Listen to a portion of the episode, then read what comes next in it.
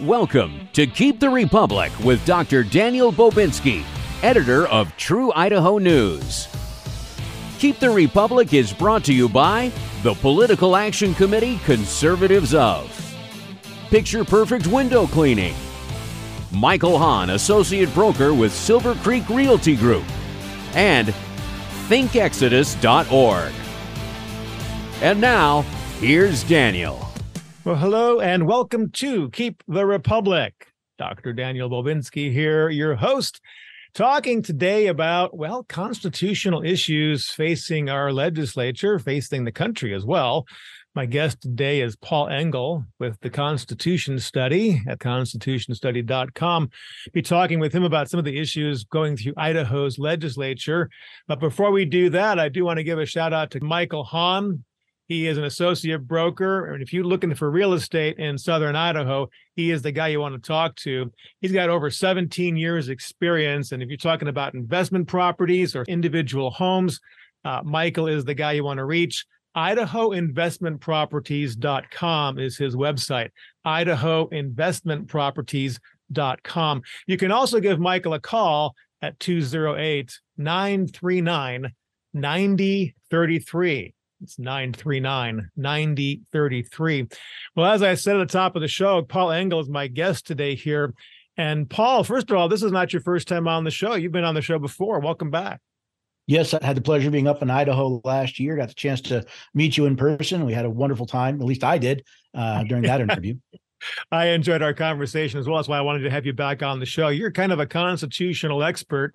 Uh, for those that may have missed your first show with us, tell our listeners how you got into studying the Constitution. Well, like most Americans, 90% of our students go to a public school. And I didn't I learned more about the Constitution from Saturday morning cartoons than I did from 12 years of government run school. Uh, thank you, Schoolhouse Rock. And so for me, the Constitution, I was ignorant and apathetic. I didn't know, I didn't care. Uh, I finally heard a historian that could talk about our history without putting me to sleep. And while listening to him, I heard a quote from our first Chief Justice, a man by the name of John Jay, who said, Every member of the state ought diligently to read and study the Constitution of his country, teach the rising generation, be free. By knowing their rights, they'll sooner perceive when they're violated, be the better prepared to defend and assert them. So I kind of took that as a challenge. I'd never actually read the Constitution. So I sat down and I read it. Uh, it wasn't that hard, but I was struck by two things. One, how much I had not been taught in school, and two, how much of what I had been taught was, actually wrong. Hmm. And that kind of got me going down to reading it, reading the Federalist Papers, the Anti Federalist Papers, and, and learning more and more about not just what this document says, but what the people who wrote it said they meant when they said it. And uh, it's led me to write this, a few books, have my own podcast, website, radio show. Uh, it's been a lot of fun and it's it's it's become my passion. I, walked away from a 30 year IT career to do this for a living now because it's become my passion. So that's kind of telling because here are 30 years in IT, so you're a systems analyst kind of guy. You're looking at systems and a very logical uh, career field, and then you go into the Constitution, which by itself is also a very logical document. And it's interesting when people see things in the Constitution they don't realize that much of what's there is there because of what's also in the Declaration. And so understanding the right. grievances listed in the Declaration helps us understand why certain things exist in the Constitution. And it is not a difficult document. Most people think, oh, this big spooky document. No, it's not. It's very simple to understand and it's free online. You don't have to even buy a book. You can go online and read the Constitution. Anybody can do this.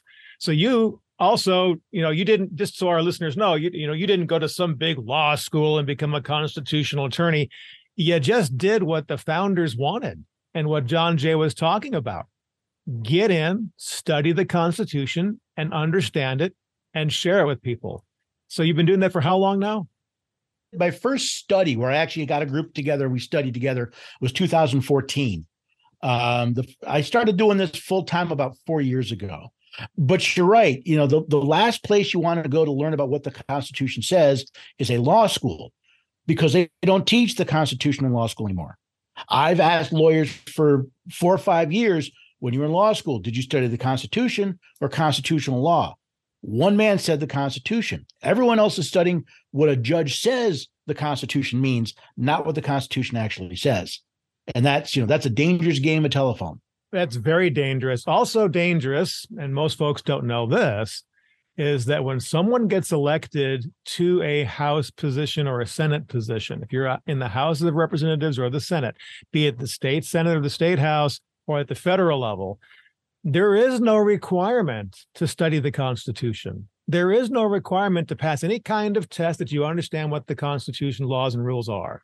That scares me when I find out that people are getting elected and they're quote unquote making laws. They're writing laws and they have no clue whether or not their law aligns with constitutional principles. That's scary. Interesting enough, there is a requirement that they take an oath to support the Constitution of the United States, Article yes. 6, Clause 3. Yes. But you're right, most of them don't know. But interestingly enough, I don't so much blame the person in office, I blame the people that elected him or her. And, and the reason's simple how can you tell when a politician is lying? Their, mouth, Their lips are moving. Yes. Right.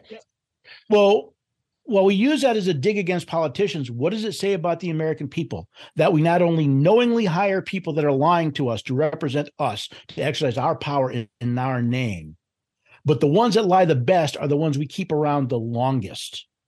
I believe in the, in the midterm election, Congress had a roughly 15% approval rating, but a 96% incumbent reelection rating. The problem is most people don't know what the Constitution says. They they wouldn't know how to vet a candidate and say, "Hey, explain to me why this is constitutional." So we end up with this circular, you know, feedback loop of you don't ha- you're not held accountable for it, and people don't care that you that you don't do it. So we keep electing the same people over and over again, wondering why nothing changes.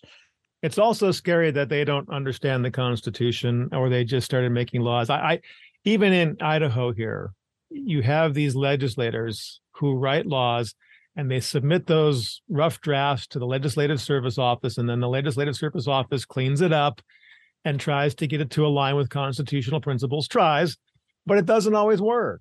And this is unsettling to me. One of the situations here in idaho maybe you've heard about it because i know you're based out of tennessee but one of the things happening in idaho is uh, well, not is, it's are. There are multiple bills going through our legislature having to do with education to try to turn back the dial on this LGBTQ plus rights thing, these bathroom things. And so right now there's a Senate bill, Senate Bill 1100, that's going to ensure that bathrooms and locker rooms and dressing rooms and showering areas are only going to be used by people who are biologically assigned to that room. So if you're a biological boy, then you can only use boy locker rooms and biological girl, girls locker rooms. And if you choose or you're unwilling to abide by that, then you're going to be given access to your own facilities. You've got people in the education realm pushing back on that. Education is an interesting thing when it comes to the Constitution. Jimmy Carter created the Department of Education in 1979 imagine how we lasted over 200 years in this country without a Department of Education. What are your thoughts on that? Well, first of all, Jimmy Carter didn't create the Department of Education. He he signed the bill created by Congress, the representatives of the people and the representatives of the states that created the Department of Education. But legally, they didn't actually create a Department of Education. It doesn't legally exist. Now, a lot of people say it's unconstitutional, and they're right. But think of it this way Article 6, Clause 2 of the Constitution, the Supremacy Clause, says that the Constitution is the supreme law of the land. Only U.S. law made pursuant to the Constitution is also supreme. The 10th Amendment says the power not delegated to the United States doesn't belong to them, it belongs to the states or the people. Look, all you want, you will not find education as a power delegated to the United States. Therefore, it was not made pursuant to the Constitution. Therefore, it's not the supreme law of the land. Hmm. Now, some people will push back and say, well, it falls under the general welfare clause, right? Article 1, Section 8, Clause 1. Congress can collect taxes to do three things pay the debts of the United States, provide for the common defense of the United States, or the general welfare of the United States. All three times it's a capital U, capital S, a proper noun. the very same proper noun used in the 10th Amendment says if we didn't give you the power, you can't do it. So it's not a general welfare issue because it's not for the general welfare of the proper noun United States. Now, people, you know, Congress loves to use the Commerce Clause, but the Department of Education doesn't participate in commerce. Article, you know, Article One, Section Eight, Clause Three says Congress can regulate commerce between the states. This has nothing to do with commerce between the states. Some right. people even reach for what's called the necessary and proper clause. Article 1, Section 8, Clause 18 says Congress can make all laws being necessary and proper to put into effect the powers delegated to the United States. Since this was never a power delegated to the United States, it was neither necessary nor proper for Congress to enact this legislation. This legislation is not the supreme law of the land. And of course, uh, based on several court cases, several the, the Supreme Court has recognized those laws are void uh, Marbury versus Madison, um, uh, Siebold, uh, even the Miranda case recognized a law that is not made pursuant to the Constitution is void. If it's void, it's empty, it's meaningless. The Department of Education does not legally exist. And that means all the money we spend on it is fraudulently acquired. It's embezzlement. Okay. So let's theoretically and rationally say you're correct. Mm-hmm. And let's say that this entity called the Department of Education is not supposed to legally exist and maybe does not legally exist. It's existing fraudulently. But the fact remains it is existing, however fraudulent it might be. And it does have impact in what's happening in our schools. So, one of the things happening now is you have um, State Board of Education here in Idaho telling local school boards that they have to implement this LGBTQ plus theory and, and this teaching and allow all of these pronouns and all of these things, or they're going to lose federal funding. What are your thoughts on that? It, it's a perfect example of how most governments today work by bribery. In other words, the federal government has no legal authority to write rules and regulations. The states have are not legally bound to listen to a word the Department of Education says. But you offer them money, they'll take the bribe, and now they'll do what they're what, what they're told because they took the money from the federal government.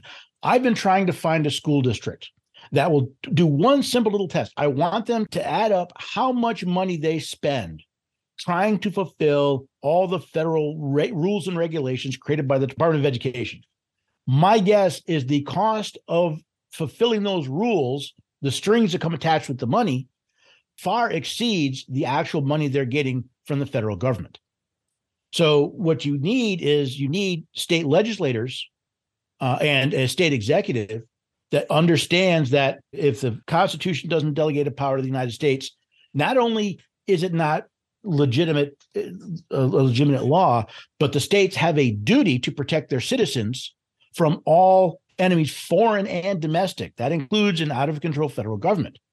Stop taking the federal money, and uh, then you get rid of all the federal regulations. And when the federal government, the bureaucrats start whining and crying and stomping, say, I don't care. We didn't authorize you to do this in the first place this whole education thing, and I've been kind of riding this wave for a while here on my show, but it's of a concern to me because it, you know it's one of the areas that the people can control the future of America is the education system. The other being the election system, both of which I believe are under attack. Both of which I believe have become corrupt to many levels. So in the education realm is what we're talking about here You've got uh, students going to school because their parents are into the groove, so to speak. Uh, they don't do homeschooling. Maybe they can't afford homeschooling. So the parents are sending the child to the public school because, well, you, know, you pay your taxes, your property taxes. People who don't have any kids still pay their property taxes, and that goes to funding education. Uh, when that money then from the federals, though, comes back, I've been talking to some people to say go ahead and and try it because they could be sued if if the federal government said okay we're we're going to hold back this money then the local school district could actually sue the federal government for that money. Do you have any thoughts on that? That's just increasing the corruption. Uh, that that, that actually makes the problem worse. If you're going to sue for a, you're, you're saying there's a Department of Education, an unconstitutional department that's bribing me for money. And now you're saying if I don't abide by their wishes and I don't get the money, I have the right to demand that money from them, even though I don't follow their rules. But to me, there's a more fundamental issue undergirding a lot of this with the education. You mentioned how important education is to shaping the next generation. Yes. Yeah. Uh, Lenin thought exactly the same thing. Uh, I, I, don't remember the quote exactly, but I think he said, um, "Let me educate a child for four years. I don't care what you do; he's mine." So you think about it. At the age of five, we take our most precious items, our children, and we turn them over to government. Right? These aren't public schools anymore; these are government schools. We turn them over to government and say, "You educate them," and then we're shocked that they're taught to be little subjects of government. I, I, you know, I remember when I was a child, yes, we had public schools, but parents were involved. My mother volunteered to work with one of the teachers who had a very large class. This is in New York City. Nowadays, not only are parents not engaged in their child's education, they're actively dissuaded, they're prevented from being involved in their child's education. To me, it will put it this way take the word school out of it. If you had somebody that uh, uh, your child went to every day, five days a week, that said, We're going to do these things, but they're secret. Don't tell your parents. The first place you call is the police because that is at best a groomer, at worst a child abductor, a child molester. Uh, you know, definitely someone that's not that's a child abuser. But you put him in the context, oh, it's a school, and suddenly that's considered normal now. It's it, it, it is kind of crazy. Whether the question of affording education, I think, needs to be looked at overall.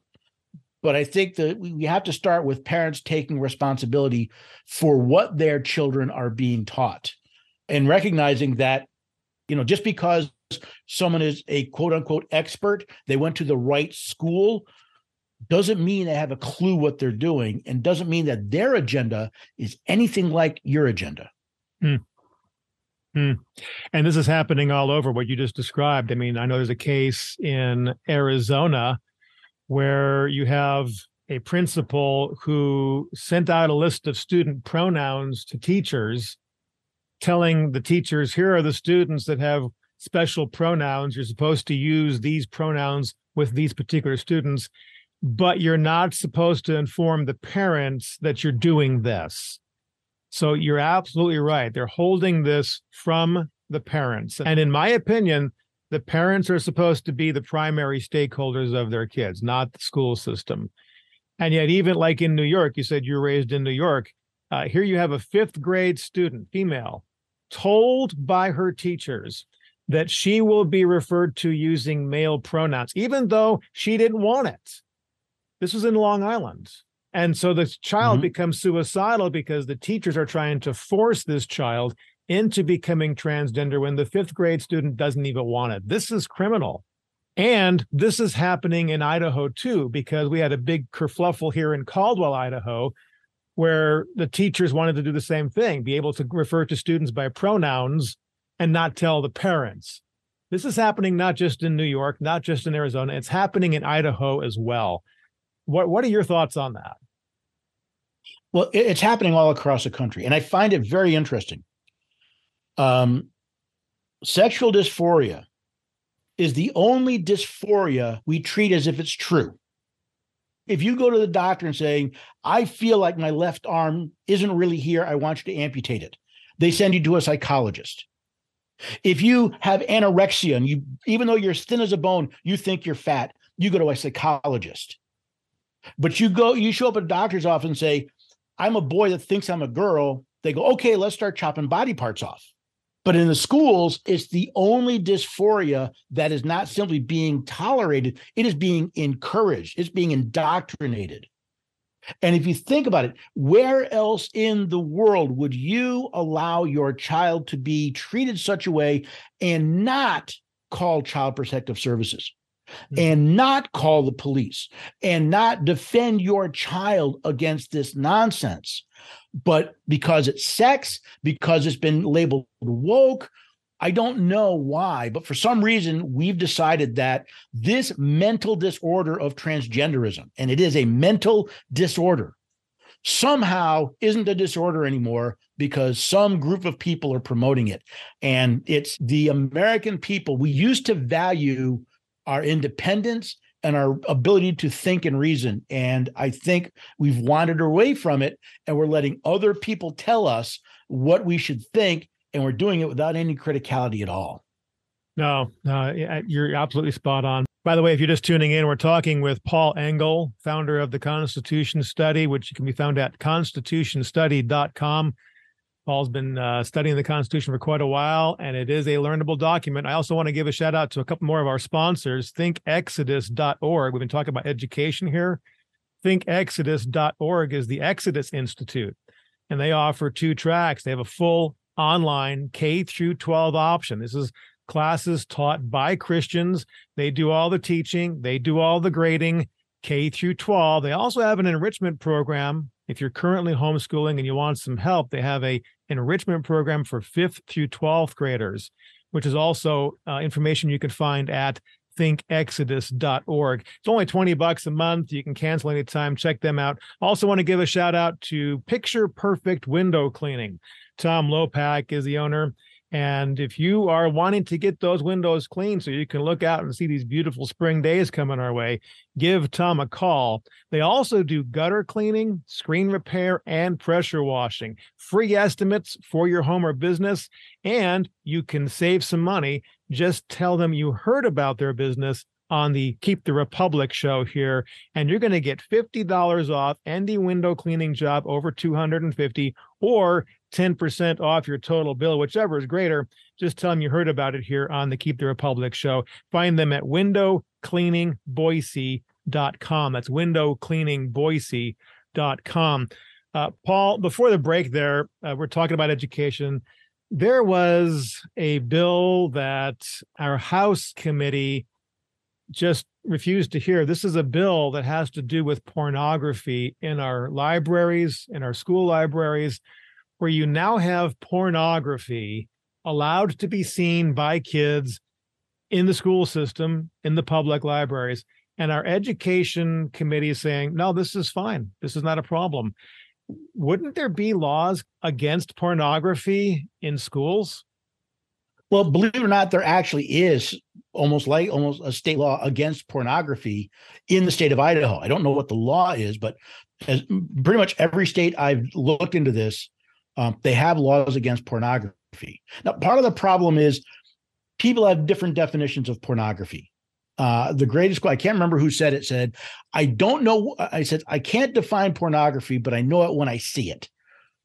Uh, the problem we have is once again a misunderstanding of public school and public library. See, the word public is important. That means it's owned by the public. Therefore, the public gets to decide what is in these schools, what is in these these libraries.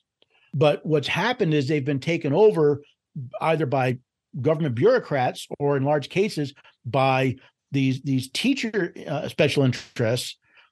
And again, these teachers have been indoctrinated into we have to promote these ideas. We have to sexualize children. There was one, uh, I forget where it was. They, they actually no, it was down in Florida they were the teachers union was all upset because um, Governor DeSantis banned teaching children in kindergarten through third grade how to perform sex actual how to perform sexual acts.